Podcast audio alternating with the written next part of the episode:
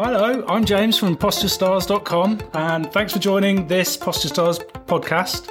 Today we'll be talking about posture for TMJ, which is your temporomandibular joint, and temporomandibular type disorders, which is a bit of a mouthful, but that's what we're all talking about today. So I'm joined by Kathy Gordon, who's co founder of the Association of Chartered Physiotherapists in Temporomandibular Disorders, ACP TMD.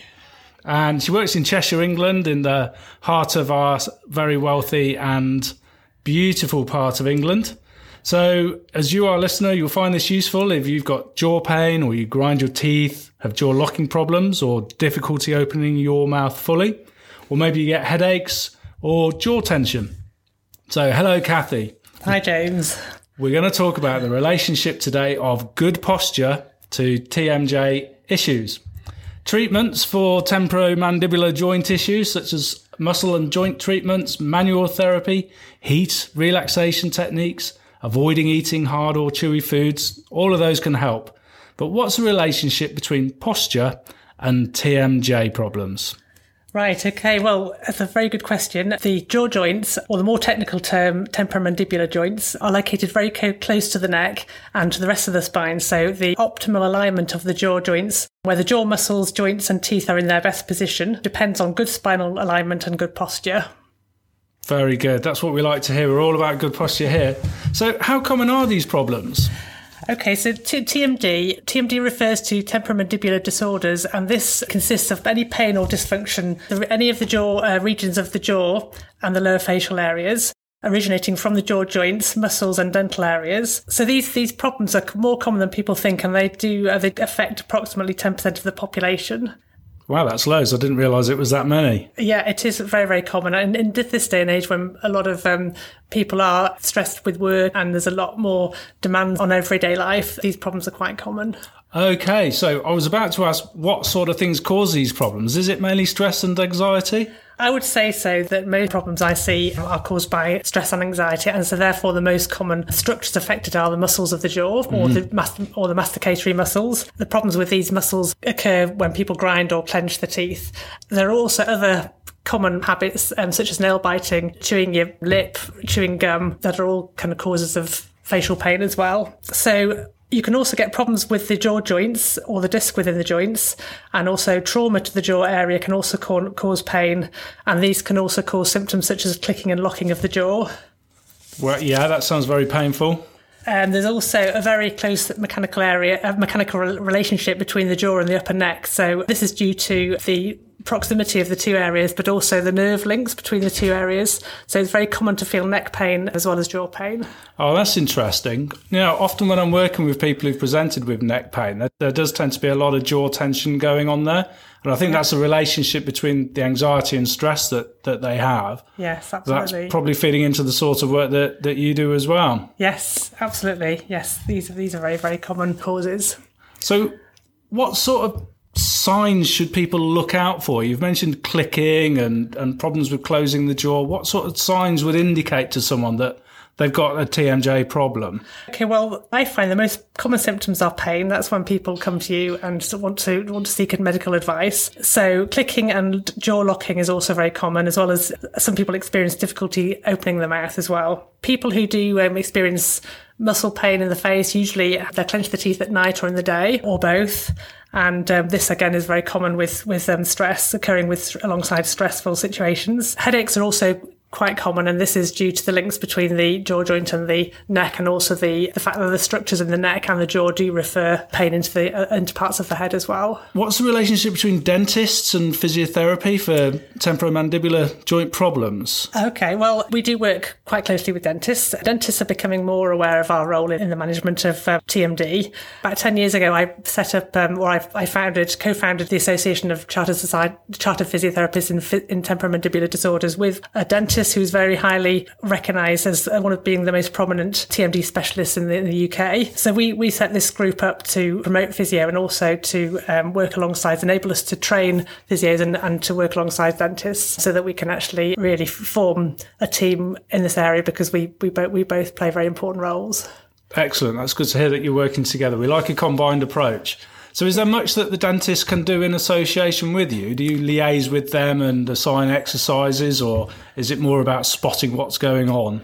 Well, quite often the dentists are the first line professionals that see these people coming in with jaw problems because they often assess the jaw when they're looking at um, teeth. They either refer the patients usually back to the GP to be referred to physio, or they sometimes refer to the dental hospital. In, in our situation, patients tend to get referred to the dental hospital in Manchester, Yeah. and then they um, access physio through the dental hospital if they need to. I got you. So, people are referred to you from the dental hospital or, or in person by the dentists themselves. Yes, yes, that's right. Quite often the patients have, um, especially if they grind their teeth, they've already had splints made and they've um, been wearing them for a while before we actually get to see them. So we do find that that does help to reduce um, a lot of the, you know, the pain. And then we come in by restoring normal mechanics to the joints and the muscles and also the neck as well. And we also look further down into the thoracic spine, uh, even the pelvis area, if we feel there are any problems there that are contributing to the patient's symptoms. Oh, well, that's great because that brings me to my next question, which is how would you work with someone's posture to help these issues? The basis of good